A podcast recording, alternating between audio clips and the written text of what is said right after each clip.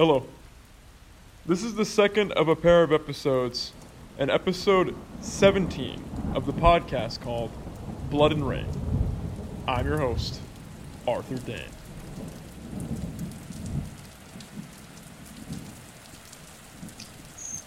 The other day, I was speaking to a church minister about all things masculine. I said how men our age often feel very stifled by the modern world, and we don't really get the chance to undertake rites of passage or initiations or have any reason to prove ourselves as men. I said the world has just become too easy to live in. He said to me that may be true. However, never in human history has more temptation to sin been shoved in a man's face than it is today. In fact, it's encouraged. Every single day, we are blasted with so many sexual innuendos and degenerate messages that being able to resist them means you have to overcome a challenge that no man in our long history has ever had to face. No man in history has ever had to win a battle against internet porn, but you have. It's easy to get down about the state of things, but view it as a challenge. If you can resist sin in an age like this, then that is something to be proud of, because at no other time in history was sin so easy and promoted so much. Yes, men in the past have been able to etch their names in history by fighting heroic wars or dying as martyrs. But you, living in this day and age and still holding off the temptations of the modern world, have overcome something they never did. And that was my favorite piece by today's guest. A guest who I had the privilege of being a guest on his podcast is one of these I'm finding to be many wise beyond their years Gen Z members. He hails from Australia, as you can probably tell by his accent, and his name is Zenoviel. What I find particularly interesting about his content is he seems to be the only one making an attempt, at least within the solar sphere, at least within this renaissance of men on the younger side of things, on the younger generations, to be creating maps of belief, maps of meaning, maps of religion, maps of science, maps of magic, as I've recently found out. And sometimes when you see individuals making such maps, you find that it's for personal gain, or you find that it's to create notoriety for their name. But what I'm seeing in the essence of Zenoviel, the way that he speaks, and the aura around his intentions and the aura around his being, it is that he is doing this for the betterment of man now and for the future of man. So it is truly a privilege to have Zenoviel on this episode of the podcast. Thank you so yeah. much for being here, brother. Oh, thank you so much. I really appreciate those words. And yeah, that's what I try to do. I try to, you know, give back and create a better world around me. And I, I really appreciate that you recognize that and that you enjoy my content. Oh, it's it's uh, it's it's certainly a pleasure to know you, and it's a pleasure to um, to take in your content. And honestly, me just saying that is really just speaking the truth that you're radiating. So as long oh, as you're doing that, then I think people picking up just fine. Thank you. So as always, when I have a guest on this podcast, especially in relation to the sphere and all of us coming together all at once, I think it's best for people to know a bit more about who it is that's pumping out this content that is improving people's lives, you know, first and foremost. So I'd love to hear a bit about your background, where in Australia you grew up, maybe some of your cultural, ethnic background, and how you sort of came to this area of expertise that many seem to be not necessarily avoiding, but it's not their first and foremost area of interest. It's typically just things having to do with the gym or things having to do with masculinity. But how, how did you get into this sort of area of expertise and, and feel the need to um, feel feel the need to peddle that within the sphere? So basically, I'm just requesting the A to Z history of sure. Zenoviel.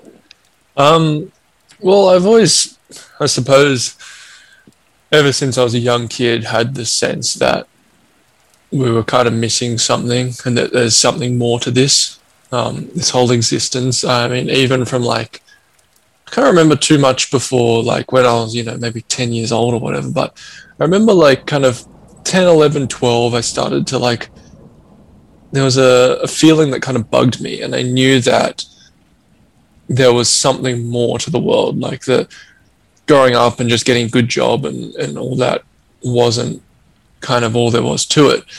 and um, and that kind of bugged me for a while because I was quite young and didn't really understand why I felt like that. And I thought, oh, maybe I'm just a bit weird or something.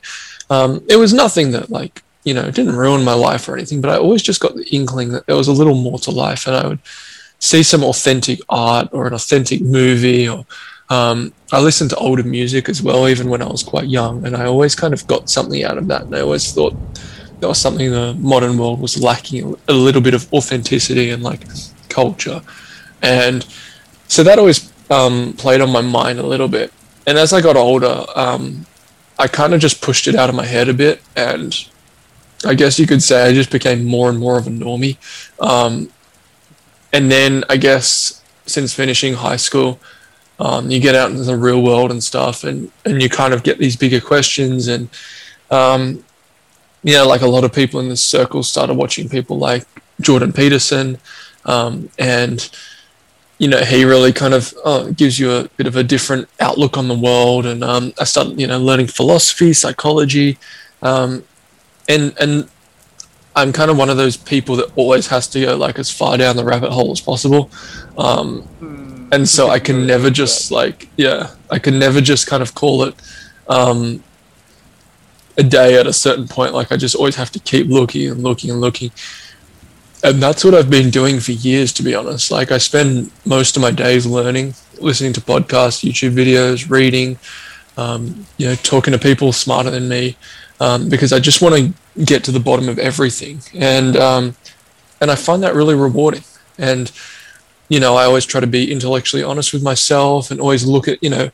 Um, look at anything, you know, no matter what my preconceived notions might have been, um, you know, I always try to suspend all belief or disbelief in things and give any everything like a, you know, fair fair shake of the bottle, and um, and that's led to quite a lot of fulfillment and, and growth, I suppose. And then, you know, I just felt the the need to share that kind of knowledge with the world, and uh, found a nice community, and uh, you know, pages and podcasts like yours have um, helped take me to another level. You know, we're all building off the back of each other, I think. And um, so I guess that's where it's going. But um, I don't think there was any particular moment in my life that was a huge turning point or a huge crossroads. But I often had chances to exercise, you know, virtue and responsibility and stuff, and and I would do those, and then it just, yeah, I guess everything just kind of grew naturally, I suppose. That's certainly the the inkling that I'm getting is this all happened very organically. Um, yes. And or, I say organically, really in the traditional sense, because when you spoke about needing to go down as far down the rabbit hole as possible, there are a lot of people who would sort of list that or categorize that as something that is not organic due to extremity. But I think masculine sort of willpower and fascination um, and taking extreme action to master or begin to master an understanding of a topic that they find is enriching and calling to them. I find that abundantly organic. So when I say organic, I do mean that in the literal sense of the term, not this sort of strange half measure truth that is being peddled through postmodernism that's certainly crumbling. Yeah, no, I understand um, what you mean. And yeah, it, it, was like that. It was organic in the sense that it like all flowed naturally. You know, it was just what kind of felt right. Like if I discovered something I didn't know about, I wanted to learn about it, I would just go and find out about it. And then, you know, when you have the answer to one question, you find you have ten more questions, and that's just kind of been where it's all going, I suppose. So you were day to day growing up. So you you had these questions. You had this inkling that there is this sort of background world. And I say background world in a reference to me being a guest on your podcast. Um, and for all you listeners, uh, if you haven't caught wind um, through any of my postings and such that I was uh, a guest on Zenoviel's podcast, you go to YouTube and type in Z E N O V I E L podcast episode 14. Um, that is the about to say an hour long episode of us having a pretty interesting discussion about yeah, orthodoxy, manhood, uh, music, hidden meanings, and things of that things of that nature. Um, but I get the sense that so so what did what did the sort of three dimensional tangible world look like for you? Did you did you find growing up in Australia conducive to some of the things that you were beginning to research, or did you find it it was sort of a a resistance towards it, or what was the Hmm. what was the external sort of conflict looking like for you in this journey? I always feel like Australia is a little bit disconnected from world culture. I mean, um, the at least the Anglo West kind of originates more in London, and then in the modern day, the center of the Western world has been in America, and Australia feels like a bit of an outpost, um, kind of on the edge of the world, and it's very kind of relaxed and quiet, and the culture isn't as uh, full on as it is in like Europe and America. Um, I mean, if you're in the middle of the city, it's still hustle and bustle, but like generally, like people's attitudes to life are, are much more relaxed, um, and that can be nice. But I also find that a bit um, unfulfilling. Like people are really content with just like going to work and then you know coming home and watching sport and having a good time with their family and then you know going to the pub drinking and then just like doing it all again and like um, a lot of australians see like that very simple life as being quite virtuous and you know that's what australia culture is you know um, it is more or less because i mean uh, since it was you know colonized that wasn't all that long ago and we haven't had years to develop um, an authentic kind of Australian modern culture. Obviously, the Indigenous Australians had their culture, but um, and and so I always found that a bit stifling, and I always felt like I was kind of missing out on stuff. Um, and it felt like the authentic and the genuine stuff was all always over in like Europe or in America, and that seemed where all the action was happening. And so, in a sense, it probably fe- it probably had a bit of FOMO, if you know what that is, fear of missing out.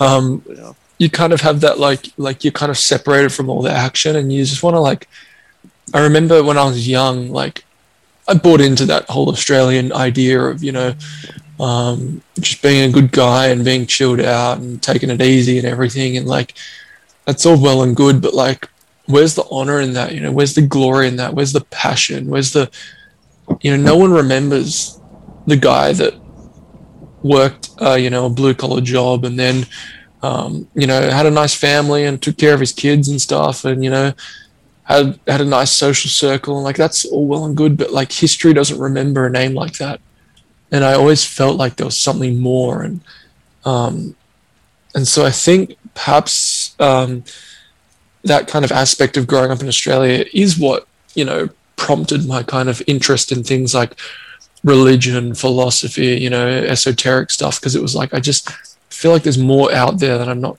grasping, you know, if that makes sense. No, that absolutely makes sense. Um, I mean, that's that's sort of a similar. That's that's actually a big cornerstone of, of the original poem I wrote, "Blood and Rain." For the last two lines, I just say, "So keep your leisure in sunshine, and I'll take blood and rain." Yeah. Sunshine, not sort of vilifying the sun itself, um, but in my sort of standpoint, it's a bit. Granted, while I'm in the Bay Area, and this is this is the center of the world for tech, and I'm in the United States, and I'm in the Golden State, I'm in California. Um, there is a bit of a disconnect for me, honestly, very similar to what you're saying in Australia. Of you catch these guys who just you know, as long as I get the tech job, as long as I get the six-figure salary, Mhm. then I'm square. So it's like, you know, I have my finances squared away, and then in the meantime, I have a 401k and have some vacation time, and that's great. It's pretty easy to work for this company that's providing everything for me, and it's almost like you- you're still living with your parents, except if your parents is Apple, Google, or Facebook. Yeah. And, you know, you catch me at the happy hour at 6 p.m. on Friday drinking IPAs. Yeah. Well, that's the Australian attitude. It's just like as long as I can have a beer after work and like watch the footy, then we're all good. You know, it's like, yeah. Yeah. That is, that, that is a very depressing standard of life to have. It's And, um, peaceful and relaxing, but it's yeah. You go on, but it's it's just not enough. Yeah. You go on. No, sorry. it's it, it's no, no, it's, it's quite all right. Um, it's it's it's not enough, and, and honestly, if you were to have a conversation with these people, you would eventually find one of two things, at least. You would find a something that they've been longing to do that would that would be deeply fulfilling that they're not getting around to. And if you keep zeroing in on it, they'll grow more and more uncomfortable because they'll be put face to face with the fact that they're avoiding the thing that could be most deeply fulfilling to them. Or Yeah, on the flip yeah, side of things, you, you keep having this conversation with them, and you almost leave them haunted as as you as you cut deeper and deeper and deeper, because they haven't even begun to ask some of these questions, these prerequisite questions about their own existence. Yeah, and that, yeah. sometimes you can like you can leave them unnerved. You can leave them truly haunted by this fact, and I, I don't I don't think I, I haven't encountered an experience that ultimately ended up for the negative. It, it ultimately ends up in a positive for them because they begin to start asking that questions. But initially, you'll see this terrified, haunted look on their face. Oh yeah, I know. I know exactly what you're referring to. Um, yeah, like I've had it a couple of times where someone has been like slightly interested in these kinds of topics, but just like a little bit, and then like me being me, just got carried away and like you know told them everything like I can think of, and then they're just kind of like staring at you like. Oh my god! Like, like you're like, oh, sorry, probably like you probably weren't ready for all that. But um, I know the that exact stare where they're like, it's that first moment in their life. They'd be like, because I think these people probably have a little feeling deep down that there's more to this whole thing than they were told. Um, but I think, yeah, I think that's kind of the first time they're like, oh, hang on, this this suspicion I have might actually be real. You know, like like you can you can see it in their eyes. yeah, it's it's it's certainly a spark that makes itself abundantly present.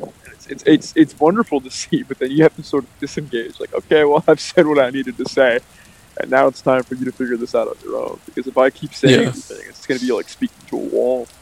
Um, Yeah, and there's so much stuff that like would never make sense unless you have a lot of um, background knowledge and, and things like that. So yeah, Yeah, I mean, I'm see- I'm seeing that so much here, and that, that was that was certainly a frustration. Um, but I mean, it is it is very Matrix esque. It's like you know you can take the blue pill and you can go home believing whatever you want to believe, or you can take the red pill and it's going to be you know yeah, that's it. every, everyone everyone listening knows the rest, and if they don't, well, I'm very curious as to how they found this podcast. yeah, Um, but so, how did you wind up navigating that then? So you, you have this sort of fear of missing out, which which I understand because I actually I had a similar dynamic happen where I thought it was just the Bay Area where that was happening. Like we always think it's just the immediate vicinity that we're in. Like oh, elsewhere there's yeah, just boundless people who are searching. Like, no, it's really not the case. Mhm. When I went to drama school in London, I'm thinking, wow, I'm at the the premier drama schools in the world. You know, like only 28 people get into this school, so I'm sure I'm just going to be surrounded with enriching conversations and people driving for this deeper meaning, just yeah, without without mercy. You know, and then you get there, and I start. Try- I very naively, very naively at 19 years old, try striking up these conversations, like Mm. almost being thought like, well, okay, and the American guy that they've got is, you know, pretty intense. I don't know. um, so that that left me deeply unfulfilled. And I'm I'm in London, you know, like the pr- pr- people would argue London and New York are the two, you know, one of those two is the center of the world in terms of Yeah, yeah. metropolitan, just sort of. You feel like you're in the center of the universe, and New York used to have that, and ever honestly, ever since 9/11, it's lost it, unfortunately, which is very sad to say. Um, Mm. but London still has that. But you, I had that same sort of stonewall. So how did you navigate that accordingly? How did you navigate being surrounded with people in Australia who were who were settling? Ultimately, like ultimately, it's just settling. yeah. Did, did, was there an enraged period, or did you did you try putting this in one focus in order to separate yourself from it? Did you accept it? How did how did that work out for you? Well, I'm quite grateful that there never really was a enraged period. Like I never hated the world. I never, you know, wished harm on anything. I never kind of thought, oh, I wish this, like, we could just blow this whole thing up and start over. Um, which I think quite a lot of people do feel at some stage, and I, I never had that, so I'm quite relieved, I suppose. Um, in terms of how did I navigate it, I think I'm still learning to navigate it, to be honest.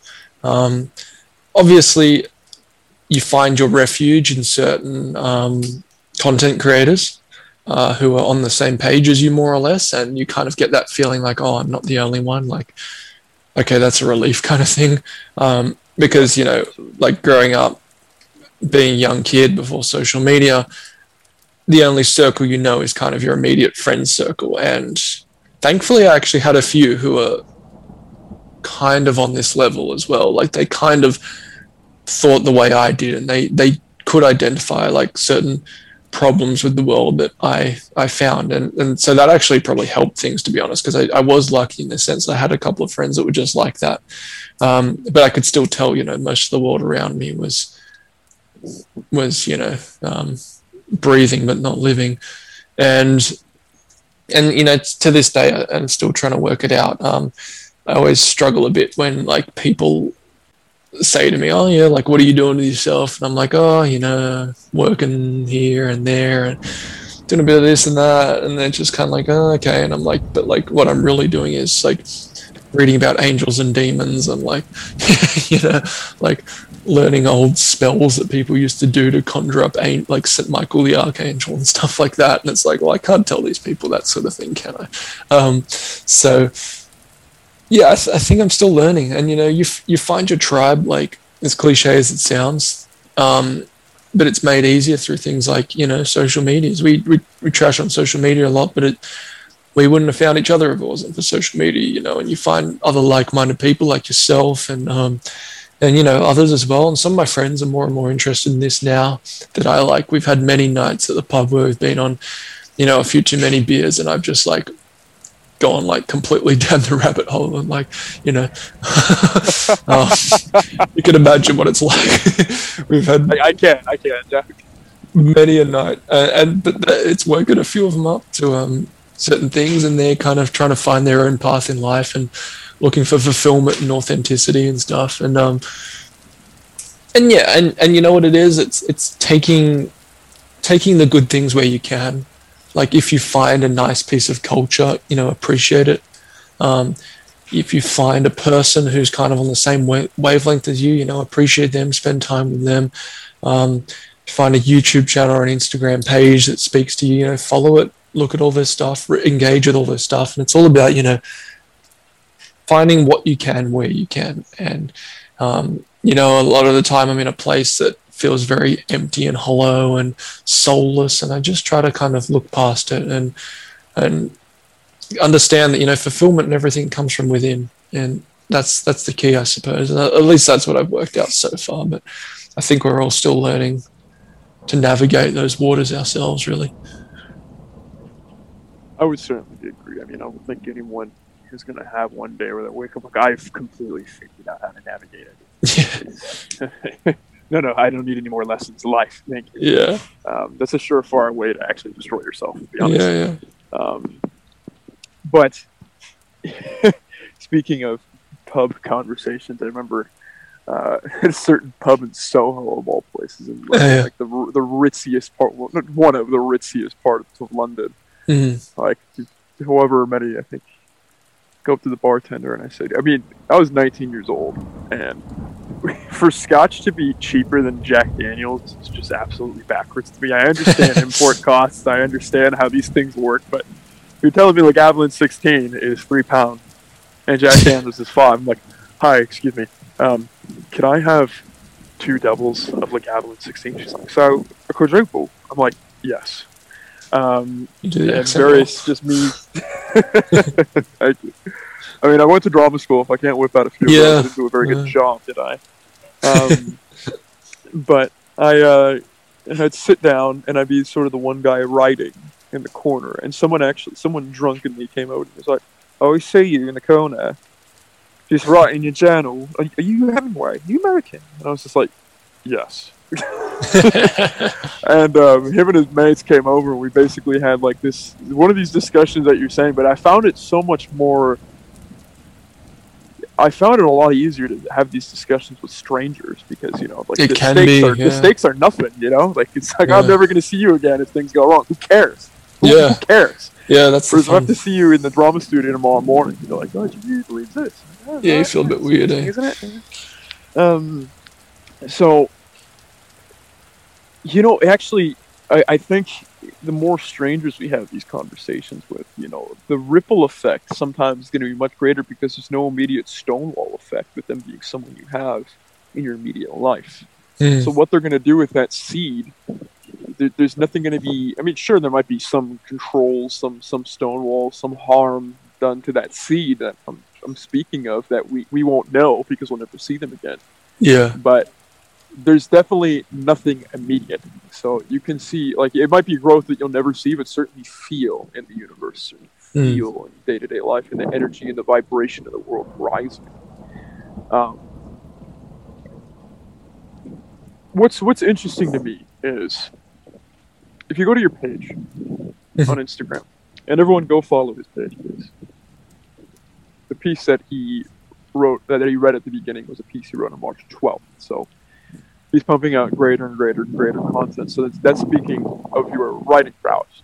But in terms of your absolutely, um, in terms of your your aesthetic selection, I recently started an aesthetics page following the lead of Forrest Munden and then following the lead of Will Spencer of Renaissance of Men. Mhm. And what I'm beginning to really enjoy about this sort of aesthetic warfare that I was a bit apprehensive about at first because I saw I saw so much the abuse of aesthetics, people of true ill intent and true hollow nature were cultivating great external aesthetic and then leading people astray. So taking back aesthetics has been something that's been very fulfilling.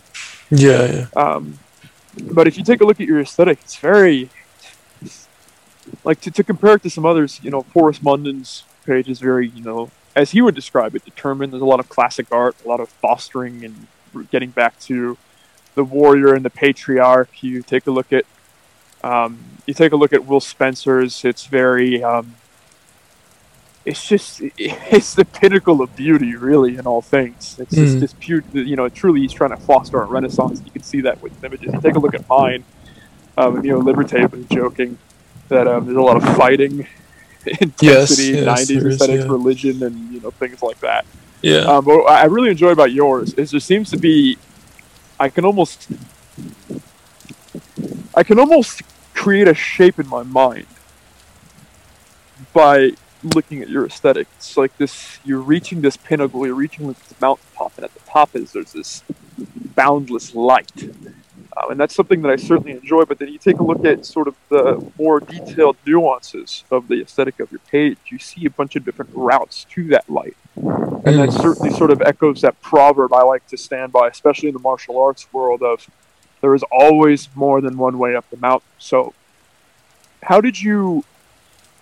Was there a, a point in time where and this this is a very long-winded way of, of getting of getting to this question, but I'm trying to sort of cover all the bases and sort of set the stage in, in Yeah, yeah. part of the discussion. You you came across things like Catholicism. You came across things like Eastern religion, like philosophy. Yeah. Um, as I more mo- as I more recently found out, um, things regarding magic and systems of magic and sys- systems of manifestation. When did you start to realize that these things were all connected as opposed to separate opposing forces? Uh, well, that's yeah, that's that's a big one with religion. I I guess when you kind of um when you kind of peel back the layers. So I was an atheist initially, and then I was kind of Christian, and then I was kind of I was like I wanted to look more into like occult stuff and esoteric stuff, and so kind of went away from Christianity a bit, and now I'm pretty much back. Um, but I see like I talk about this with um, Real Greek Bro. I'm not sure if you know his page, um, but I've done podcasts with him, and we kind of talk about the logos and um, and what the logos is, and it's like the it's like the highest form of good, right?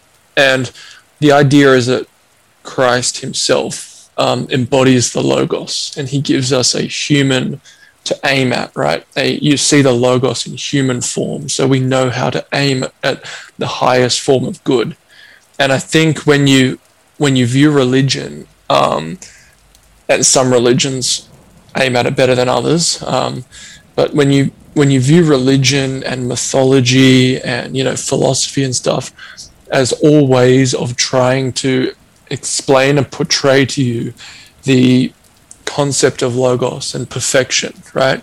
Um, then you can kind of you you've kind of jailbroken them in a way, um, and and I guess that's kind of like um, that's kind of the way I look at it. I think Christianity personally is the best way to find the logos um, through Christ, and and I guess once you understand logos, the the um, again the the embodiment of good, the the the most perfect, the the reasoning, the source of everything good in the universe being logos, then that what that does is that you try to manifest that logos through everything you do.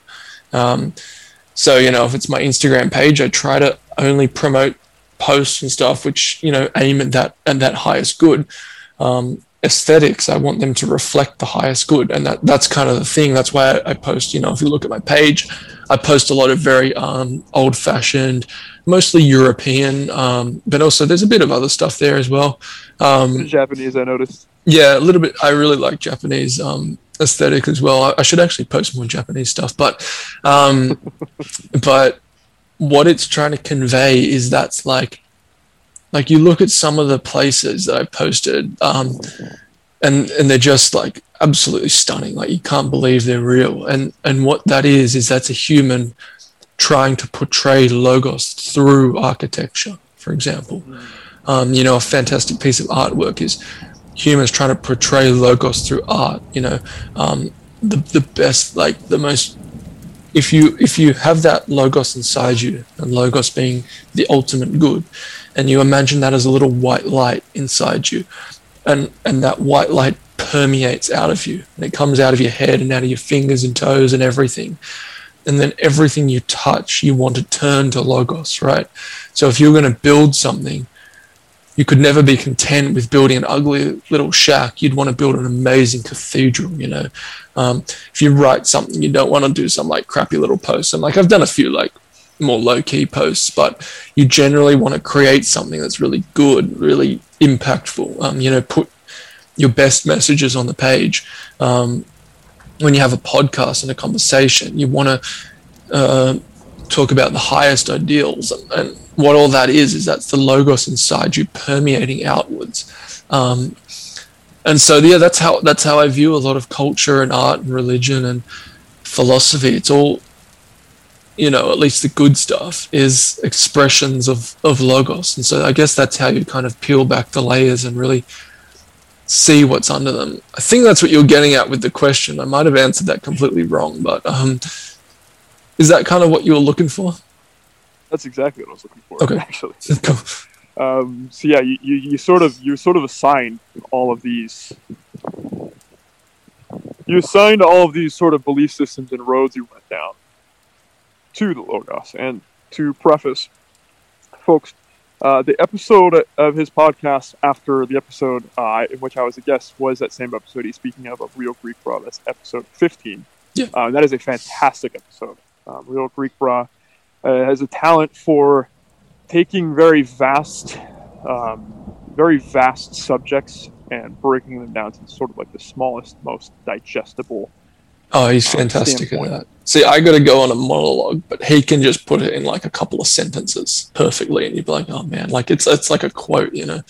Um, when that guy dies, he'll have so many quotes like written that you know that he spoke because he he has a, like you said, he has a tremendous talent of putting uh, such a complex idea into two sentences, you know. What I what I what I enjoy about this, what I enjoy about the sphere, I had this conversation with this conversation with multiple people, with my fiance actually, um, with with Forrest, with Will Spencer. When we take a look at modernist literature, modernist being uh, 19, you know, November 11th, 1918 onward. Mm-hmm. Um, up until really when the post, no one can give you a straight answer on when postmodernism started. A lot of people tend to say it started with the 80s. Uh, it was before then. yeah, well, might have started to permeate through the then. culture then, but yeah, the, the theory was before then. I mean, so when we take a look at modernism and postmodernism, we're seeing postmodernism is ending. It's very interesting to me because when we take a look at the fruits of modernism, we take a look at the fruits of postmodernism. They go away very quickly. Uh, I explained on the Renaissance Men podcast how the reason why modernist literature rejected formal syntax is because the trauma of World War One was very much in the psyche of mankind. So therefore, it's easier to accept. And what I mean by formal syntax, for all you listeners, if you read a, a novel, let's say you read a fictional novel, let's say you're reading something along the hero's journey, just for argument's sake, and even isn't even if it isn't within the hero's journey, the formal syntax looks something like this: introduction, uh, establishing maybe some world building after the introduction. Then you have sort of a rise. You have a rise in the content. You have a call to action. You have beginning of the first act of the story. Then there's a lead up to a climax. You know, so, somewhere in the second act of the story is a climax. Typically, the climax will be the end of the second act of the story. And you have what's called the denouement coming down from the climax, sort of the aftermath and the conclusion. Now, You'll see that in Romantic literature. You'll see that in Victorian literature. You'll see that in Transcendental literature. You'll see it. Um, you'll see it in the Greek myths as well. You'll see this sort of cyc- uh, cyclical resolve. But what's fascinating to me about modernism is they said, and this is in relation to war. Um, and I, I'm saying this to preface. I don't want to be echoing too much of what I said on another podcast, but I think this is abundantly important for our psyche, and this is abundantly important with the with in which the way we go about creating content and understanding that's where we're at right now. Um, World War One was the antithesis of what everyone believed to be war. War in Europe happened every, pretty much every year, and it was a skirmish for glory, a skirmish for a bit of land, a skirmish for some bragging rights, a skirmish over a trade route. So whether that be the Swedes and the Danes, or the Prussians and the Austrians, or the French and the Spanish, didn't matter. There were these small wars, and it was considered glorious to go to war. Um, and some people died, and some people lived, but it wasn't so catastrophic that the winner was left with post-traumatic stress disorder. Now, cue up World War One. You have traditional tactics with modern warfare, and modern warfare completely rips through traditional tactics, although they didn't figure it out for the entirety of the conflict, at least in the Western Front. So they, what that looked like was constant charges of about 30 miles that would be stopped, and then there would be a stalemate, and then the other side would do 30 miles of charging. And you just saw eternal suffering of mustard gas, of tanks, of, of airplanes, all these modern pieces of weaponry that completely ripped apart any conceptions that we had of war. And it involved the entire world. And at the end of it, what did you have? Empires were completely gone, with the exception of the British Empire and the French Empire. The French really not being an empire, they're being a pseudo republic. And then you saw the rise of communism. And you start to take a look at the aftermath of everything, and it's, it's left everyone reeling. Europe has not recovered when you go to Europe, we, we, from an American standpoint, the big war for us is World War II because we were the good guys. You know, we came at the eleventh hour. You know, we were dragged into it by the Japanese. Yeah, save the day. Um, yeah, in Pearl Harbor, it's like, okay, you know what? We'll go help know, with the war in Europe, and we're going to save the day, and we're going to help put some pressure on the Eastern Front so the Germans can't be keep pressing into the Russian steppes. It's like it's okay, fine. We know that there is some some darker elements to that. We knew we later found out that FDR knew that Pearl Harbor was going to happen, let it happen. So there's a lot, there's more foul play involved than people realize. But that that's the American, that's the the war most important in terms of American history because it launched the United States into being the premier world power, um, you know, post 1945.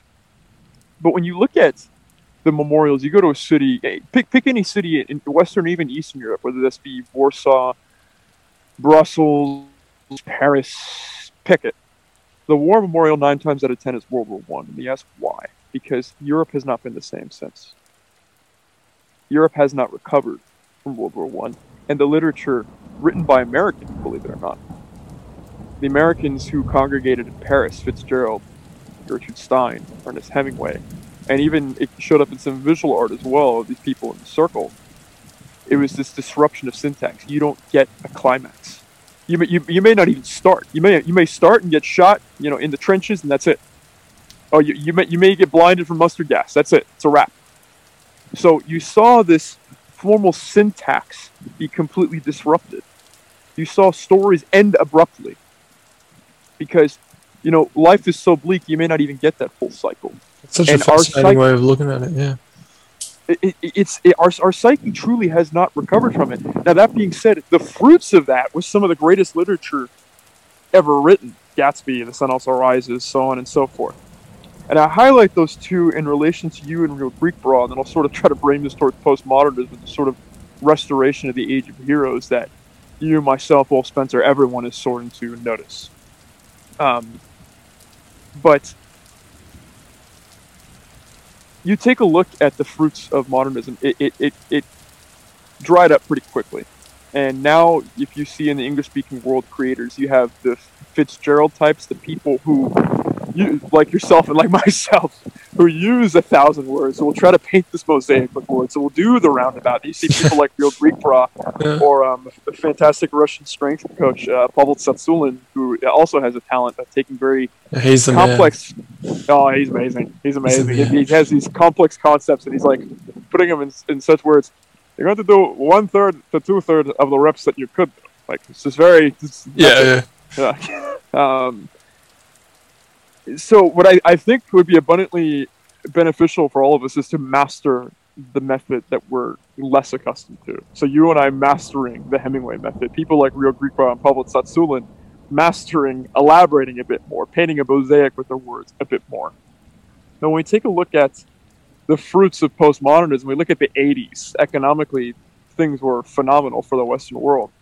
But that led to hedonism, and that led to this sort of downfall into where we are right now, about at the breaking point where we say we can't keep going this way. Something has to give, and something certainly is giving, both through our deliberate decision making and through forces that are not of our own accord.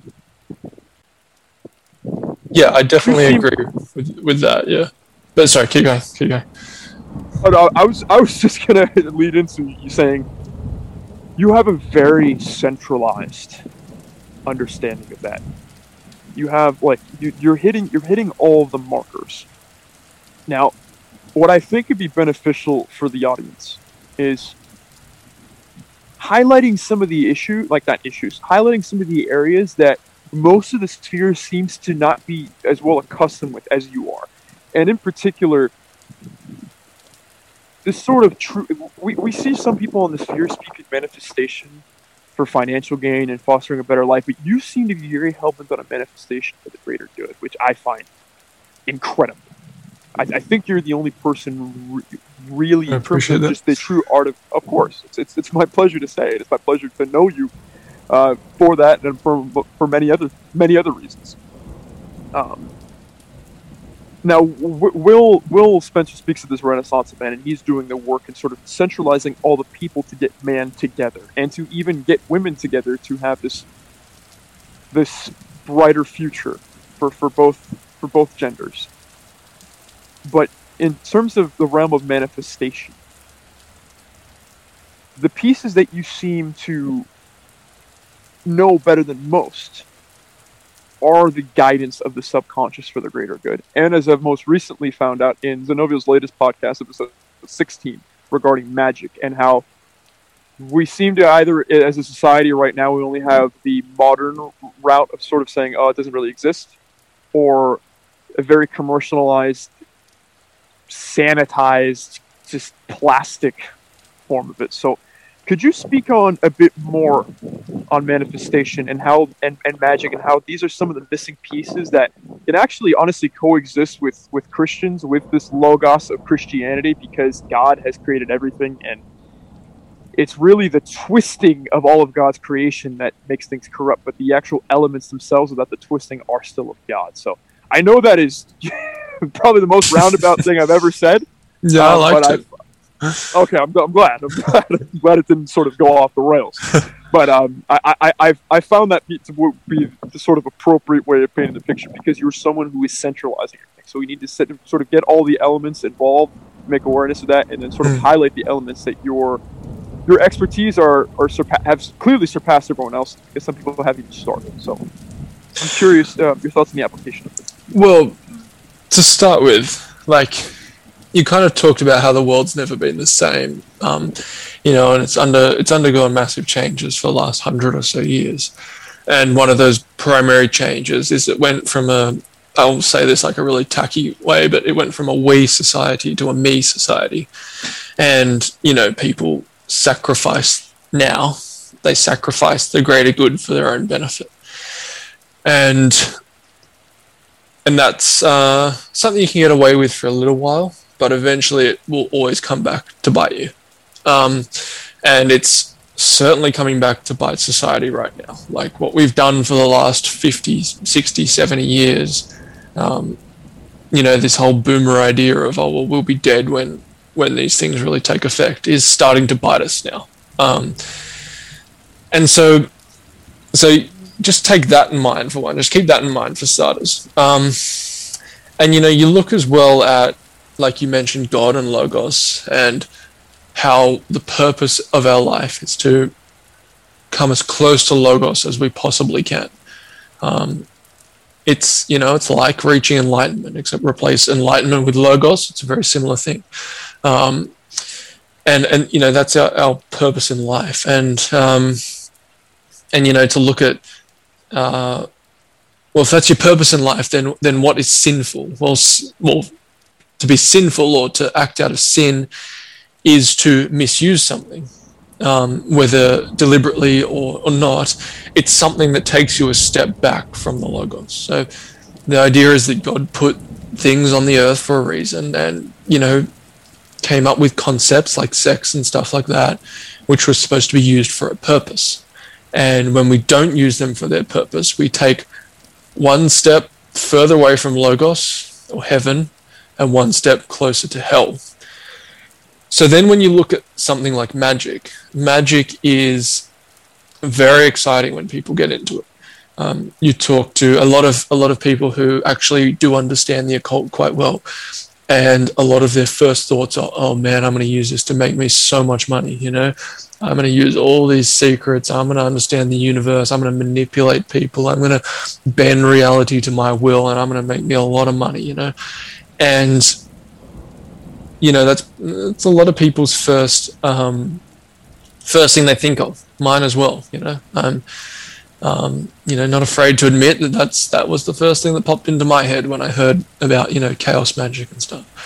Um, but you've got to look at these things as for what they're supposed to be used for, right? So, um, chaos magic, for example, I talk in that podcast about sigils and how you can use sigils to um, more or less alter the subconscious mind, which seems to, by some one way or another, it seems to um, change the world around us. We don't know how, but it, it seems to be the case. And I, I go a bit deeper into that on my podcast about it. Um, Before you go on, could you describe what a sigil is? Yeah, so so a sigil is where it's it was a practice invent, invented in I think the 1800s by Austin Osman Spare, and it's basically where you write out like a sentence of something you want to happen or something that uh, you know yeah something desirable. Like uh, if you want a lot of money, which is probably the first thing people go to, be like, I am extremely wealthy, for example, um, extremely rich, or you know, um, maybe you've got depression or something. Maybe uh, actually, maybe that's a bad example. So we'll stick with the money one. Um, you know, I'm extremely rich. Uh, I get a, a promotion at my work. My business succeeds beyond my wildest dreams. And what you do is you write out that sentence. Um, you cross out all the vowels and then you cross out every repeating letter. So say your sentence has a few, like three T's in it, you leave the first one, but then you cross out the other T's. Um, and then what you do is you take the letters that haven't been crossed out, you take the letters by themselves, and then you make a picture out of them. Right, so you know you might put your T upside down, and you put your S over the T, and you put um, a P like on the side of the T and you like blend it in. You, you make a picture out of it. It doesn't have to look like art. It just kind of looks like a symbol. And if you're listening and you're still a bit confused, just Google sigil and you'll you'll see an example. It's quite clear. Um, and so the first thing people do when they learn about sigils is you know sigil for things like money and stuff. And I think that's fine. Like we all got to work for money. You know, we all we all need money. We live in a capitalist uh, society money's important, right? We've got to pay our bills, we've got people to look after. But I just think a lot of people get very greedy. And you see this with affirmations as well, which I talk about a bit in that podcast, and I kind of say how like, yeah, affirmations work, but like mostly they're pretty crap. Um, you kind of look at like what are all the most common affirmations like the number one one which you see a lot and um, you know people in this sphere promote this one as well um, i won't like name anyone by name not having go at anyone but like you just you see this one a lot is that everything i touch turns to gold and it's like but like why do you want to make money off everything like why should money be the final the end of things like if i find a, a a beautiful kind of piece of culture. Like if I go to a cathedral and like sit in a Latin mass, like I'm not thinking about money there. And the and the spiritual like you know this from your your orthodox journeys, like um, you know, doing that uh, what's that name of that Easter thing you guys do? Um Pascha. Yeah. Like that's the the spiritual fulfillment and what that that gives to you is is greater than any amount of cash, you know. Um, Abs- oh God, absolutely. yeah, and so, and so what it is, it's I'm not trying to, you know, um, shit all over money, so to speak. Um, but the- idea, like, because it's important, right? But the idea is that when people find affirmations, visualizations, sigils, things like this, the first thing they want to do is just like, oh, what can I do for me, me, me, me, me? You know, people do affirmations and they, um, or visualization, sorry, and they visualize themselves in some like epic, you know, massive house with waterfront views and tennis court and everything. It's like, yeah, good, you know, like if I had the money to buy a place like that, I would. But like, I wouldn't you rather like ultimately at the end of the day, all you're doing with that and all you're doing with things and possessions is finding a way to make yourself feel better inside, right? And um and this is going to sound a little bit Buddhist here, but it's like, well, why don't you make yourself feel better inside without having to do all this extra external stuff, you know? Um, and, you know, there are limitations to that belief, but I think it's appropriate in this situation where it's, you know, at the end of the day, you want that beautiful, you know, um, property on a cliff face in like you know some Greek island or something where you can watch the sun rise on one side and watch the sunset on the other side every day over this you know beautiful blue sparkling ocean like that would be awesome we all want that but at the end of the day you're only doing that to give yourself some kind of inner satisfaction and some kind of inner peace and that can be achieved spiritually and the way i like to think about it when you kind of say you know ordering magic and magical systems um, for the greater good, here's a question I want to propose to you. And this is quite a simple question. This isn't some really deep thought experiment or anything, but would you rather make a million dollars a year in a hellhole of a society or 75 grand a year in an amazing, fantastic, wonderful society where you know all your neighbors, you know, the streets are clean, there's no crime, the schools are good, you know, people value spirituality, you have common uh, beliefs and values, you know, you get on with everyone? Or would you rather make a million bucks a year in, you know, like some place where there's a lot of crime, you don't know anyone, no one trusts anybody, schools are terrible, you know, the, the workplaces suck, like the people horrible, everyone's depressed, you turn on the TV and all you see is just like, you know, junk like you see now. And it's like, well, which one would you rather? And, you know, I got to like, I would, I'd take the 75K any day of the week, right? Um, think we all would. And just as a pretext, that 75,000 Australian bucks a year actually isn't as much as it sounds. Our currency is not worth nearly as much as the US dollar if you're listening. Um, but yeah, it's like, well, I'd rather live like that. And and what's that telling you? Well, that's telling you that really you you do value the the spiritual fulfillment over any physical or monetary riches. And so that should be your primary goal, right? That's that's got to be the number one goal. And so that's why I say when you look at magical systems, and I, I view Catholicism and probably Orthodoxy as well as a, as a magical system. Um, Catholicism has a lot of magic in it, you know, praying to the saints and the rosary and things like that. That's all, you know, a form of magic. Um, and when when I look at a system like that, I want that magical system to inspire me to be good and you know inspire me so that I can um, you know have the spiritual strength and guidance to achieve logos. Because ultimately at the end of the day if you live in logos everything is taken care of. Like i've had um, you know parts of my life recently where i've been very very in tune with logos. And i've you know lived through as little sin as i possibly could. And you know we can always get stronger and, and it's it's quite unsustainable because i'm you know i'm weak.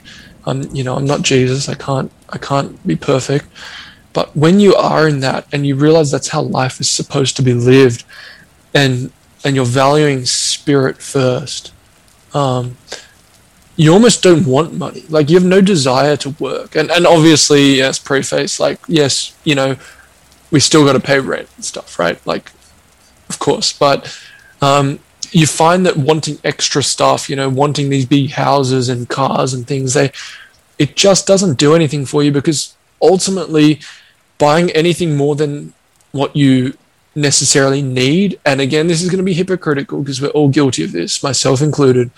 But buying anything more than just what you need is ultimately just filling a void. That's what it is. Um, and so, you know, I say to people who want to use magic and stuff like, you know, the whole everything I touch turns to gold affirmation. Well, that's all well and what good. What is gold if everything is gold? Yeah, exactly. Well, yeah, like big deal, you know, like uh, some of the most depressed people in the world are the richest people in the world. And, and what I would use ma- magic for is first and foremost spiritual fulfillment, understanding your place in the world, understanding logos, getting guidance from the saints and from holy figures like Mary, Jesus, you know, Saint Michael the Archangel, um, Saint Matthew, uh, a lot of these kinds of saints, getting that guidance from them and having them fill that spiritual void in you because that that spiritual void is so deep and it will never be filled by physical things. And once you've got that in line then yeah sure you know like there's nothing wrong with making a bit of cash. Like there's nothing wrong with making money. Um, but as long as you don't compromise the good of society and you're not compromising the logos. Um, so you know running a strip club for example is compromising the logos. That is not something that is you know that's that's how do I say it? That, that's not logos, right? That's not the greatest good.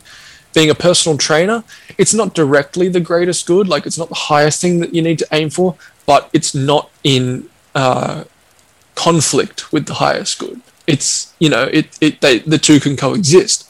Um, so yeah, that's kind of what I'd say. I'd say you know if you want to make money, do it properly, do it the right way, but always take care of your spiritual fulfillment first because if you're finding yourself wanting heaps and heaps and heaps of stuff like i want all these houses everywhere it probably means you're very spiritually unfulfilled. So there's my answer. Again long-winded. Wow. I don't know so, you uh, did i answer okay. your question i hope i th- think i answered your question I just I tend to start monologuing and then yeah. you, you certainly answered my question. The reason why I went on a monologue preface was so that you would go on a monologue. Okay. Um, I um I was I was speaking again with Will Spencer. Him and I speaking collaborating. And I said there seems to be a moment in every single podcast that I have a guest where I go, "Wow, just take a pause. the problem with doing this over Zoom is I couldn't appreciate the pause, and I was like, "Oh, did he drop out or something?" so, yeah, I kind of ruined that, but yeah. well, so I, I'm I'm consistently amazed by my guests. Um, yeah, every single one I had a moment like that. Gallantry Fuel, Evil Academy, Nature Chad, Nature Pilled, Forrest Munden, people of the fields, Joe Abra, now you. Yeah, well, I'm glad I can join the club. and, and, to be honest, I don't think of any guests I select. I'm not. I'm, I don't think of any of the guests I select there's going to be a guest where I'm like, oh, well, didn't get that wow moment. Well, there it is. Then I, I sincerely doubt that, honestly. Yeah, everyone brings something to the table, I suppose. People should fascinate you. If they don't, there's something wrong with your way of thinking. Honestly. Yeah. Yeah. Um, that is a very tangible way of healing the world and bringing it out of dark ages. And you, you spoke on the Yuga cycle. You spoke on multiple cyclical mm-hmm. things of that nature. And you know, I think maybe sometimes a disconnect for Christians with let's let's say the Abrahamic religions with the non-Abrahamic religions, you have this this this conflict of linear and cyclical. Um, Mhm. you know, Islam, Christianity, Judaism, we all have this form of end times. You know, Christianity, it's Revelation. I, I'm I'm not an expert on Islam, so bear with me, listeners. um, but I believe it's the the twelfth, either the twelfth or the thirteenth Imam that is sort of their again their final Messiah figure. Obviously, um, Judaism they believe that the Messiah has not yet come. Um, Yeah. so they have like this this sort of sequence of end times that triggers. What I find interesting is there are parallels between many of these Abrahamic end times, you know, phases, for lack of a better term, that match the description of some of the events in periods of cyclical nature. So, whether that be uh, Ragnarok the Norse, the Norse pagan pantheon, um, that seems to be growing more and more prevalent in our sphere. Um, as you just spoke about the Yuga cycles in your podcast recently, that might be the biggest question we have to solve. I had a I had a training partner of mine who was, for the most part, Taoist, but he studied many religions, and says, you know, out of all of them, only Christ made the ultimate sacrifice. I'm like, wow, I've never heard that from a non-Christian before. Um, usually, you have some some specifically evangelical pastor that always brings it back to that that that ultimate sacrifice, that logos. I don't think anyone has.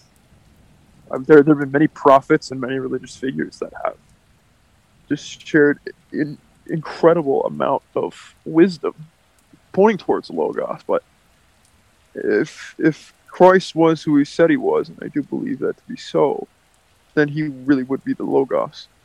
How that relates to where we're at in time right now Mhm. is very interesting to me Yeah. because, like always, like every year there's some Christian saying we are in end times right now, and on this date it is going to get real, and it's said every time it's it's it doesn't happen.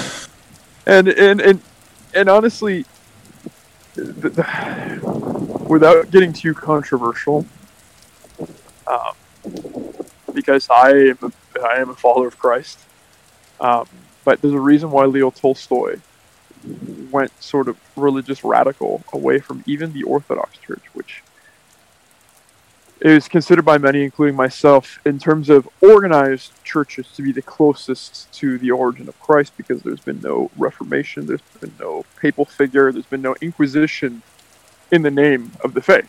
So that's a very good place to start. Mm. But he, but but Leo Tolstoy saw these controls.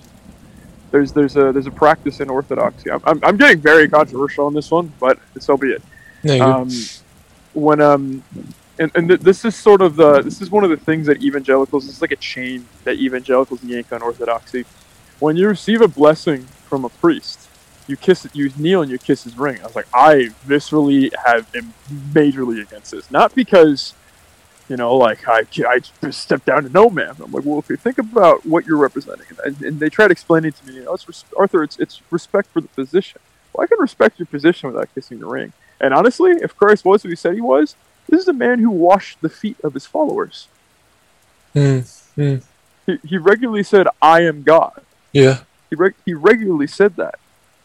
But while being this patri- by being this logos patriarch manifested in our three-dimensional world, it was still about service. It was about saving. Being a savior is, is being a, is a service. And, and never once do you have this sort form of equivalent of, of man, someone who's very clearly just man, asking to kiss the ring. So then that circles to the compilation of the Bible, and this is where orthodoxy seems to have the biggest disconnect from all other Christian faiths. The Divine Liturgy has been practiced, which is the liturgy that the, the Mass every Sunday since the time of Christ. It was written by St. Mark. So that predates the Bible. and a lot of evangelicals very aggressively hold on to the Bible. And listeners, before I go on, I am not saying this to unnerve anybody. I'm not saying this to shake up your foundation because I believe our journey up the mountain towards Logos has many different paths. So I don't want anyone listening to what I'm about to say sort of completely throw out their foundations because I think that ultimately, unless you truly feel called to and feel the need to explore further, I think ultimately that's a turn for the worse. So it's a bit of a charged statement. The compilation of the Bible is still very suspect. The one continuous church in the world, the, the longest standing church in the world, is the Ethiopian Orthodox Church. The Ethiopian Orthodox Church is the one church in the world that recognizes the Book of Enoch as a biblical canon. And Yeah, we got to the Book of Enoch last time. This is this is good stuff. yeah, it's it's it's it's fascinating. It, it really is. And right when I got to the Orthodox Church, that like I didn't I, did, I was I didn't hear about the Book of Enoch within this Orthodox Church. I just I, I honestly don't remember when I heard about it. But almost immediately after joining the Orthodox Church, now now four years ago, I found out about the Book of Enoch. I need to know. I need to know. Like why isn't it canon? And then like oh, it's not. The the, the, the phrase was it was not biblically. It's not known to be inspired. Well, who does who determines whether or not it's inspired? So, so you're telling me the churches that have ruptures in their history due to the rise of extreme militarized Islam, you know, the the Caliphate, um, that they expanded. I believe at the time was the Umayyad. At one point it was the Umayyad Caliphate, another time was the Abbasid Caliphate that was sort of disrupting the the dominion of Christianity in the area. So you tell me the one church that never had such an event of rupture is the one church saying that that's biblical canon. Like, is no one finding this pattern interesting? Then you Hmm. look at the Book of Enoch describing the fall of the fallen angels, and why were they? Why were they cast out by God? Because, well, sure, they they mated with the people of the earth. That was that was strictly forbidden. The other thing that they did was they showed mankind practices that not were heresy, but that they were not ready for yet. Those included astrology. Those included numerology, magic, all the things that all these these things that you have seemed to correctly apply to logos, which most people cannot. They think it's a separate thing. Well, oh, you're Christian. Well, what about this? And the Christian, like, I don't know what that is. So it's probably Yeah. heresy. And obviously, that's not true. That's not the true. that's the distinction people fail to draw. Yeah. Keep going, yeah. So, where where am I going with this? Really,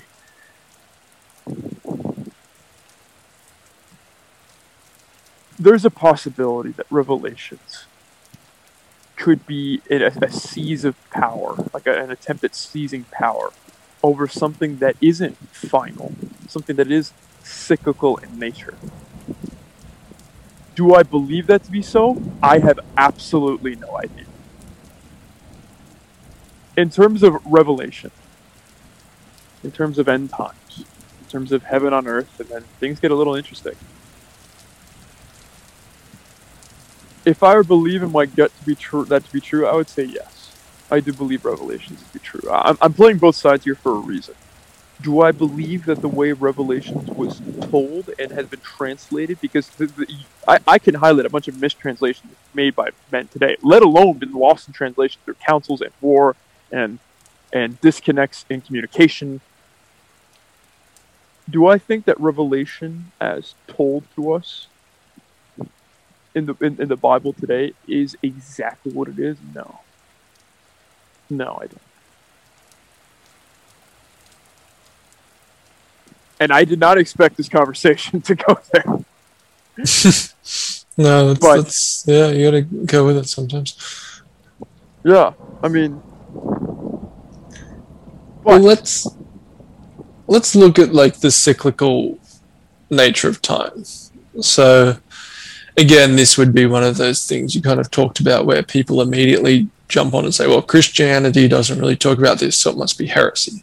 And to me, that seems illogical because there are both, you know, secular ways of thinking about this, and um, the most famous way is a Hindu way of thinking about this, which is the Yuga cycle.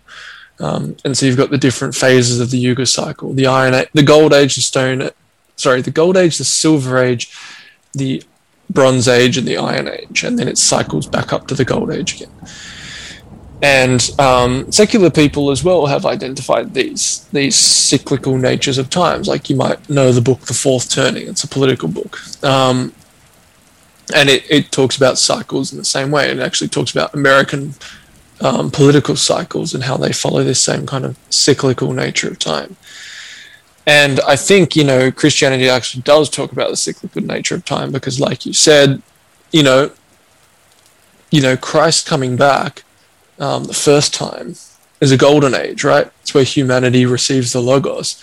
But then it also talks in the book of Re- Revelation about a time. I, I'm the book of Revelation is one I actually haven't read yet, but um, you know, it talks about how people will ignore the word of God and there'll be all this terrible stuff going on, and then you know there'll be all this darkness and all this terrible stuff will happen.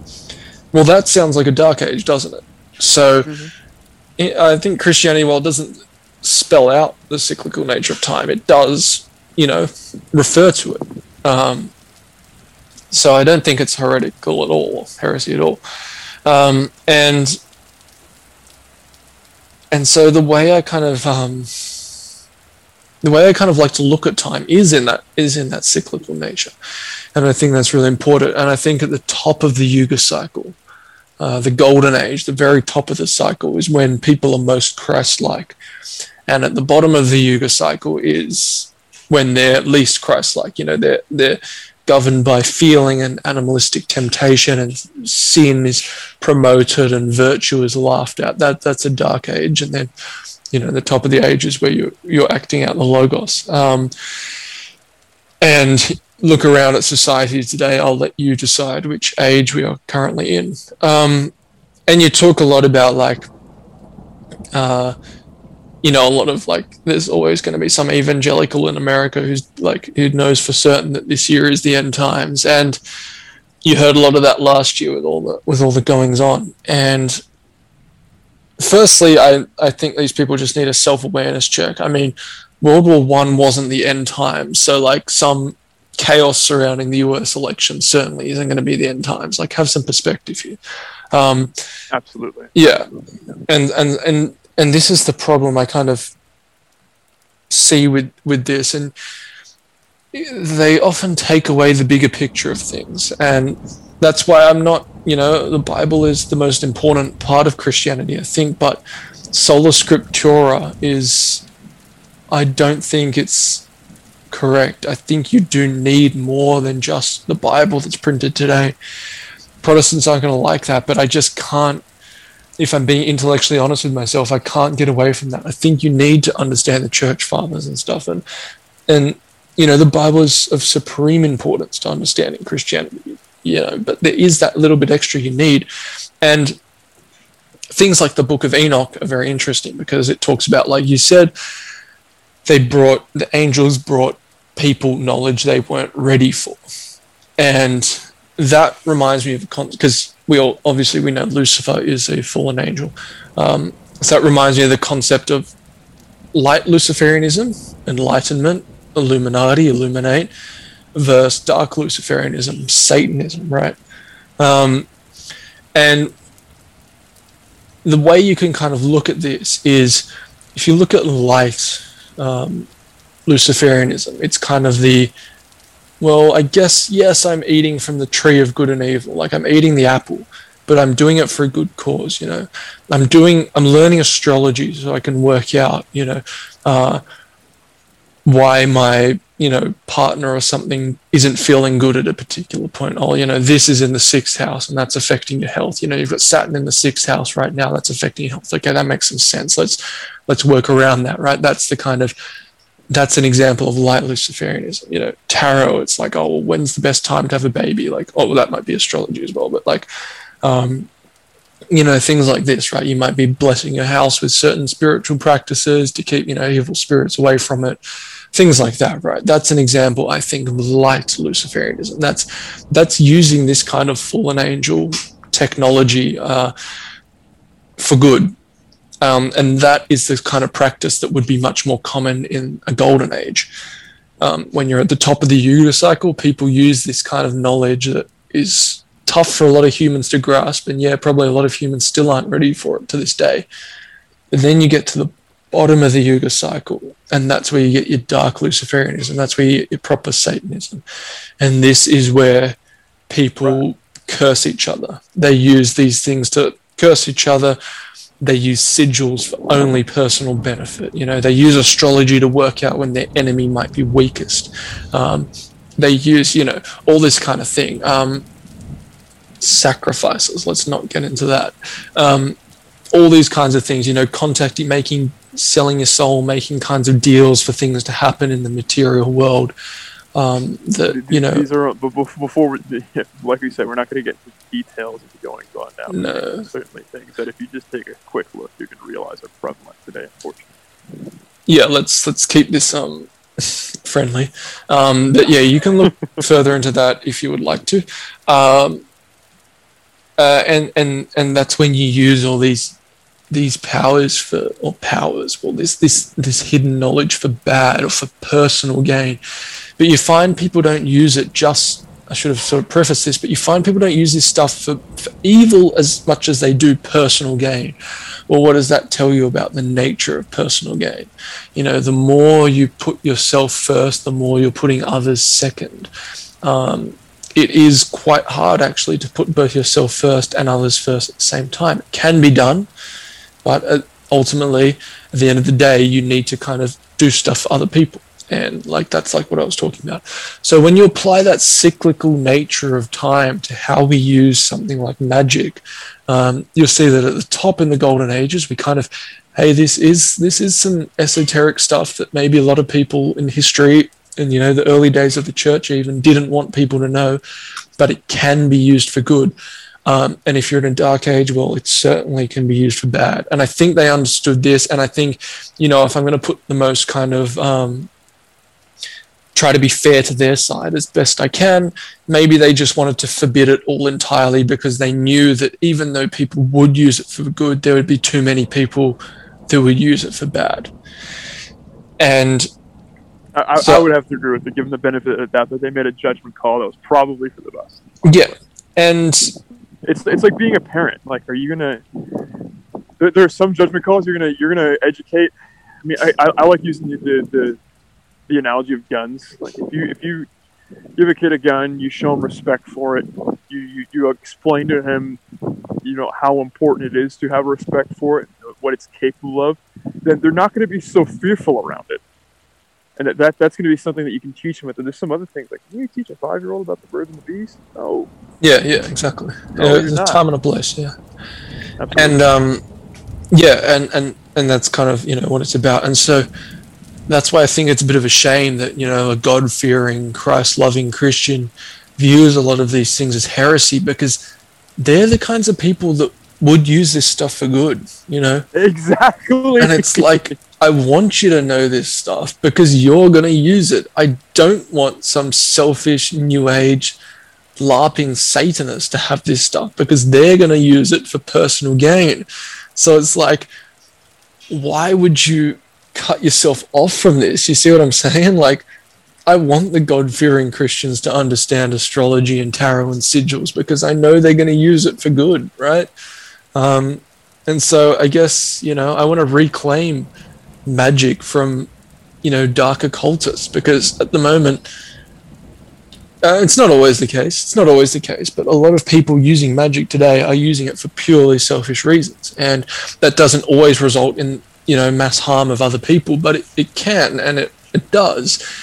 And so yeah, I definitely agree with your sense. I want every Christian reading the Book of Enoch. I want every Christian understanding. This. I want every Christian learning astrology because ultimately, at the end of the day, if God put the damn planets in the solar system, He put them there for a reason. And if there is, you know, an art of astrology, well, that's His creation too. Like, a, that is that that's a controversial thing to say, but it's entirely logical. You know, like you know, that's that that hits the nail on the head. Not not not, not to cut you off, but there's no, you're good. I was struggling to finish that anyway. yeah. there's there's a there's a, a prayer that we have in the Orthodox every morning that I love. Uh, remember, we must remember that all are sent by you. That's a hell of a thing to, to, to, to, to sort of orient yourself on. If God is omnipotent, all seeing, all knowing, if He is the grand constant that always was and always will be, then everything in creation, including Lucifer, is of Him. It's the twisting it's the twisting towards ruin. It's the twisting towards destruction, towards darkness, towards selfishness, towards this bottom pit. This it's not the opposite of heaven because nothing is greater than heaven. Nothing's greater than the Logos, but it's like this attempt at being a counterpart, this false opponent that will always lose in the end. It's the twisting of these things that is wrong, but the things themselves, the essence themselves, no. No. Yeah, yeah, definitely.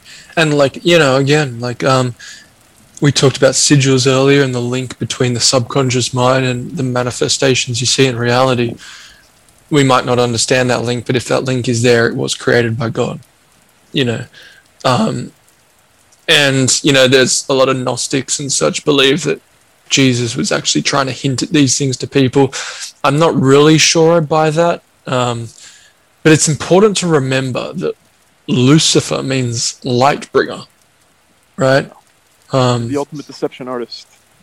Yeah, and you know, in his bad form, it's it's the wrong thing to do. But you know, if you look at like the fallen angels that brought technology to humans that they weren't ready for, well, maybe you know, it can be. It's one of those things where it puts the the free will in your hand, and you're going to have to choose. Like, do I want to use this for good or for um, to benefit myself and that's a tough one to sit with because you know we can all become very corrupted you know we could all do horrible things that would enrich our life and i i think this is something like jordan peterson tries to get at quite a bit uh, the idea that hey like men are men are dangerous like we could all go off the dark you know walk down the left hand path and do some dark things and and we'd become rich and we'd become powerful and stuff but we don't do it because it's wrong, right? We've got to be grounded in that sense of logos. Like the love of money being the root of all evil doesn't mean you can't make money, you know, but it just does mean, you know, be careful because if you put the need for money first, then you're going to put other things, more important things second. And when you put those more important things second, that's when, that's when humanity runs into, to problems. And so I would say, when it comes to magic, you know, use it for good, use it for light, you know, um, and that that that's what we were talking about um, quite a bit earlier when we were discussing this, you know, about using magic the the right way, you know, um, and not trying to, you know, descend the world into more darkness for your own personal gain. Because at the end of the day, you might gain temporarily, but in the long run, you will lose. You will lose out in the long run. Absolutely. I, I, you know, to use astrology seems to be one that, that's ripped on most. Like it's a sort of rich white girl Well, because yeah, because idiots that don't know how to use it, like just LARP and make it all up as they go, and yeah, but yes, yeah, and they'll blame like, oh, sorry, I'm such a Taurus, like, oh, yeah, sorry, I mean, I'm such a Pisces, like, no, you just did something stupid. Stop. Yeah, yeah, but. You know, I didn't. I, I was always on the fence about that. So my my sun sign is Leo, mm-hmm. um, and the whole, the whole like they like I feel like comfortable talking about this, but whatever. Okay, fine. Um, they, they, so Leos are leaders. They enjoy spotlights, enjoy cultivating massive amounts of strength, um, and being at the forefront.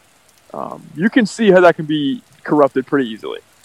Yeah. Um, and you know, my like circling this to being an actor, right?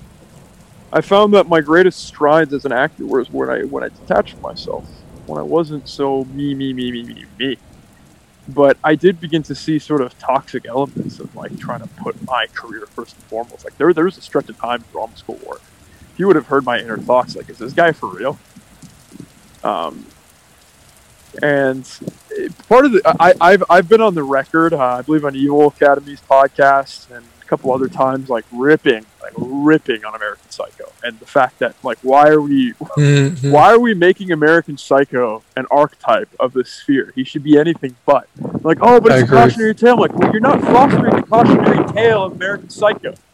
You're fostering the iconic scenes. You're fostering the the Valentino suits and the just like psychotic nature in between his eyes. Yeah, I got a bone to pick with Arnold Schwarzenegger as well, but we can get into that after. Yeah. Oh yeah, keep Arnold, Arnold, Le- LeBron, American Psycho, Don Yeah. Draper, all of these guys. Uh, Arnold, you The mean the guy who was governor of California and a Hollywood actor? Oh yeah, I'm sure he was a real good guy behind the scenes. Oh yeah, who had affairs as well. Yeah, yeah, real great guy. A great husband, great You- father. you me. Yeah. Um, that, that that one always seems to drive me nuts too. And also, his he was a raw food guy, and now he sort of is advocating for the soy boy nonsense. So he's been subverted, Mm. and you guys can't even see it. guys, It's come on! so obvious.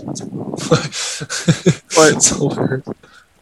But before, so I, I'm I'm going down this this, this I went down that little little pocket with you because um, as it's been it's been needed to be said. But in terms of, I had watched American Psycho, and some of these sort of like ideals, they're not even ideals. Some of these sort of twisted beliefs of his were engulfing my mind as an actor at one point. What if for about, about a two month stretch when I was in a pretty dark place. Well, that's the shadow. Yeah. Absolutely. And so like being being a Leo for instance, like I realize that like the best Leos are the ones who are using that spotlight to help foster other people. Who when they're leaders, they're doing it to bring other people up. Like one of one of the ones that, you know, in a lot of sort of astrological circles they like to highlight is uh, I don't know how familiar you are with basketball, but Magic Johnson.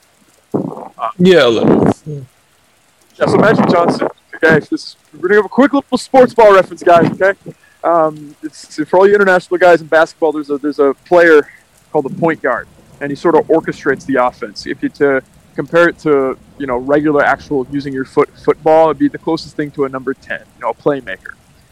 And guy was six nine, very good looking, had an absurdly athletic, amazing play style. And while he was a superstar, he was always busy trying to prop everybody else up. He was trying to prop up James Worthy. He was trying to prop up Kareem Abdul-Jabbar. So when I realized that, when I realized that's a pretty way to go about things, I was much happier. I'm much much happier, like trying to put forth concepts and put forth others. I actually feel fucking awful when I'm trying to promote myself. Like promoting myself is like the last thing I want to do. Yeah, it feels weird. Yeah, it's like you're, you're, you're selling a product, but it's you. Like, okay, I get you. You can do it in such a way you can be confident and radiate and say, "This is who I am." Be very calm about that. Be very grounded about that. Be very sure and centered and real, and shifted more towards logos. But I this whole like sort of self promotion thing, I don't buy into it anymore. Honestly, I don't. I, I don't see too many fruits of it and I see initial sort of benefits, but I see this weird, I, I feel, and I see it in other people, this weird looming reality of saying like, mm, this this is, this can go wrong real fast. Yeah. It's it's it's it's it's runs a similar parallel towards like what you're saying. This initial like temporarily this financial personal gain you residual. Just to interrupt you for a sec, your mic is um quite like there's a lot of background noise. I don't know if it's wind or your finger or something, but yeah, just letting you know. You hear me now? Is that all right? Yeah, it's much better. Yeah, Awesome. but yeah, keep going. Sorry. But yeah, this this there's this weird looming sort of like things could go wrong. We're very much running parallel towards you know, using a sigil towards just personal gain financially. It, temporarily to be fine, but in the long run, it's it's adding to a straw man that it will be coming to collect on, on the world. Yeah, and it's it's an accumulation of debts. You know, hey, if you want a sigil to, you know, make a bit of money and and use it to do some good and you know buy a house for your young family and stuff, go for it. You know, all about that. But at the end of the day, like there are certain things you shouldn't be doing with magic, and and and yeah, you're right. And it's like, um, I think a lot of that comes from idolizing very exoteric people like Patrick Bateman. Like the idea is, I haven't actually seen the movie. Um, I know a bit about it. I've never bothered to watch it though, but like, I think from what I've heard, the idea is that he is uh, on the inside he's twisted and dark, but on the outside he comes across as some really good-looking, like well-dressed corporate guy, you know. And it's like the it's like the difference between the two worlds. And you look at someone like Arnold Schwarzenegger, like yeah, amazing physique, big career and stuff, but like ultimately, who was he as a person? Like listen to what Dorian Yates says about Arnold Schwarzenegger. Like, just go look up Dorian talks Ooh. about Arnold, you know? and it's like, because he knows this stuff. He knows he's a, not a con man, but he knows he's not half the man he, he appears to be. Dorian Yates is. Dorian Yates is the real deal. Um, but like, so I you're you're you're, you're like you're, you're saying everything I always want to hear. Like oh yeah, yeah for sure. Everything that I say because I'm a, I'm a gigantic Dorian fan. Yeah, I, I love like you guy. said, everything he stood love for is just just just amazing, just Yeah. amazing. And if if you if you see sort of conventions, you know, with obviously him and Arnold are like the antithesis of each other. Mm. Um, they don't they don't they don't jive well together at all. And you'll see Arnold like Dorian's very silent and sure, and then Arnold will go over to like his tent like multiple times and try to like be buddy buddy. It's like mm, interesting. Yeah, yeah, and because Dorian knows what's up, but um, but that's what yeah I don't like. I mean, we're all individuals, you know. We have a bit of a sphere, but we're all individuals, and um, don't want to tell anyone they can and can't post. But I just want to like just think a bit when you're posting stuff about like Patrick Bateman or Arnold Schwarzenegger, and you know there are probably other examples that I'm like that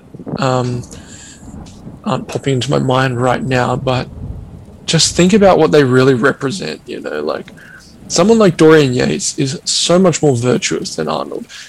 And when it comes to physique, the dude's physique was freaking insane as well. Like it's not like Arnold blew him out of the water. I mean, Dorian's legs and traps like way better than Arnold's.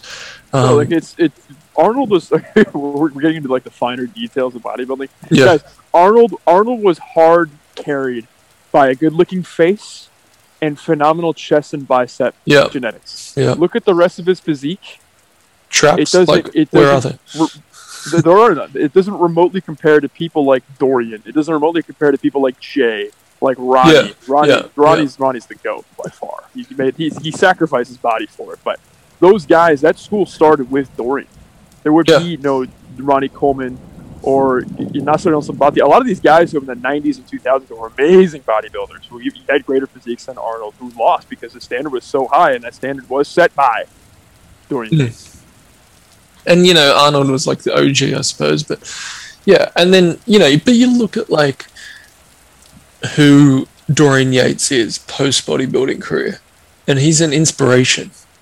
He's someone really worth listening to. He's a very humble, down to earth guy who's who's worked things out. He knows what's important. He knows what isn't, and I you know don't think the same can be said for Arnold. But I don't want to I don't want to keep trashing the guy. But I think I think I've made my point clear. You know. Um, just something to think about. Just some food for thought. Big time, and I think that it, it, it's it's needed to be said, and I think you know you're the perfect guest to uh, sort of highlight this. Mm. Um, but I- didn't get to say this when you sort of laid it out. You asked it, but when you went on your monologue about sigils and about logos, Mhm. because I, I sort of I sort of went into the interesting rabbit hole of cyclical versus phases. You know, like final phase. Um, it seems to me that practices, if you master all these practices and guide it towards the logos, if we do this as a world, then we're going to be thrust out of the dark age pretty damn quickly. Yeah, yeah, exactly. And it's this kind of selfish attitude that keeps you in the dark ages. And you know, I think your number one goal as a human and as a man today is to get us as close as you can to the golden age. You know, um, it is a very Jordan Peterson esque thing. You know, every day just get the world closer to heaven and further from hell. And if you can do that, you've done your job.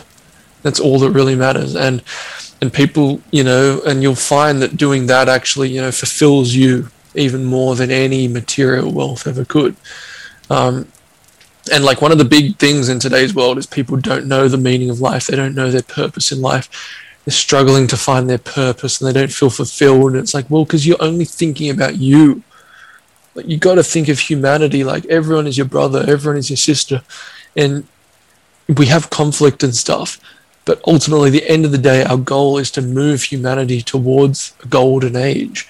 And if you dedicate your life to that, you're satisfied in every way possible. Because you will, you know, benefit from it financially because you'll be a virtuous person who who work hard as a result in whatever you do, and people will like you and respect you, and you'll feel fulfilled, and you will have done something good for the world, and history will remember your name. And so when people say, "Oh, I, I can't find fulfillment or purpose," it's like, well, you're you're thinking too selfishly. You know, take a step away from yourself. Think about the big picture here. Work towards that, and you'll be like, "Oh, well, this is why I was put on the earth in the first place." You know, and I believe there is no like your truth or your purpose. I I fundamentally think we all actually have the same purpose in life, and that's exactly that. You know, to act in accordance with the logos and move humanity towards a golden age. I couldn't agree more. hmm And I think if we said anything after that, I knew when to stop this time. yeah. I think if we're going to leave the audience with anything, it's that. Yeah. Well, but that's before what. we go, Yeah. uh, where can people find you? Because I think people seriously need to find you. Well, um, yeah. If you liked what you heard and you want to hear a bit more, um, check out Zenoviel on Instagram. Uh, Z N O. Can't even spell my own brand. Z N O V I E L. Um, that's on Instagram and the same uh, handle on YouTube. Um, so check those out. We put the po- out on my own podcast on YouTube and lots of other like little kind of five to ten minute videos of me like monologuing about a particular concept, maybe something I wrote about on the Instagram or whatever. But yeah, I like to think I post some good aesthetics and, and meaningful stuff. Um, so yeah, please chuck me a follow. I've also just finished the Zenoviel program, so that's going to be like a membership kind of um, group, and it's going to be all about you know like living an authentic life of purpose and how to you know act out of accordance with truth, goodness, and beauty, and logos, and devoting yourself to higher powers and things like that. And, and we kind of market it as being beyond self help. So um, if that's something you're interested in, give those a follow and you know DM me if you're interested. Always up for a chat. I, uh, I'm very much looking forward to seeing a bit more about that program. I think that's a program that's going to be very unique. Yeah, There's a lot of sort of memberships that are out there that are, you know, a lot of flavors of the same thing. yeah, that's what I really wanted to avoid. Like I, I cringe when I say membership program, but I'm like, no, this is something that I really believe in, and it's something that was not just to make a quick buck. Um, like this is something that is is really about like guys who have done the whole self help stuff, and then they want to actually make something real of themselves. And so, like, I've put you know as much knowledge as I have in my brain into that program to try to get people on the right track. That's excellent. So I'm, I'm, very looking forward to learning more, and I hope all of the listeners are as well. And before we go, could you just uh, quickly explain the name Zenoviel? Uh, so Zenoviel, uh, a guy who I kind of, or he actually works with the account with me. I do a lot of like the more kind of creative stuff without sounding like a douche. Um, I, I, I do. We have very different personalities. I'm very um, I'm very kind of creative and ideas focused, and he's very diligent and he works very hard and, and um, does the jobs really well and like all the editing and stuff. Um, and so we complement each other really well. And so he, um, when we were kind of thinking up, you know, brand names, for example, he was like, "Oh, well, what about Zenobia?" And I was like, "It's been an ugly word, but I kind of like it." And he goes, "It means the life of Zeus." And I thought, "Oh, that's pretty epic, but let's let's change it to Zenovia. It sounds a bit nicer." Um, so we did. And then we realized there are lots like Zenovia is apparently an uncommon girl's name. Um, and when you look up Zenovia on YouTube, you get a lot of like makeup accounts and stuff. So we're like, oh, what can we do with it? Let's change it to Zenoviel. You know, um, I don't know. We just changed the, the suffix on the end or whatever, and it stuck. So yeah, so we like it. Um, Yeah, that's that's doing the proper name for it. Shakespeare there, making up your own word. I like that. Yeah, pretty much. But you know, that's that's part of the originality, I think. Um, you know, so I, I like it in that standpoint. It's kind of like, yeah, it, it is just yeah, it's a made up word, but it's a, a because we made it up. It's a word that we can attribute its own meaning. We can attribute a meaning to it, if you know what I mean. And hopefully, that meaning is something that will, you know, echo throughout history, and that it can be used as a a word people actually use to describe something. Hopefully, one day, if if all goes well. I'd, I'd bet on it, honestly. Thank you. um, and I hope to see that ideal permeate through the, our listeners' lives. So do I. Yes. So, Well, thanks for having me on. It was awesome. Yeah. oh, it was, it was, it was truly. My, I say this every time when I have a guest, but truly, it was my pleasure. It was it was an Yeah. honor and a pleasure. And It was. um, folks, I hope you all strive for logos in every avenue that you have at your disposal. And until then, good night and good storms. Thank you.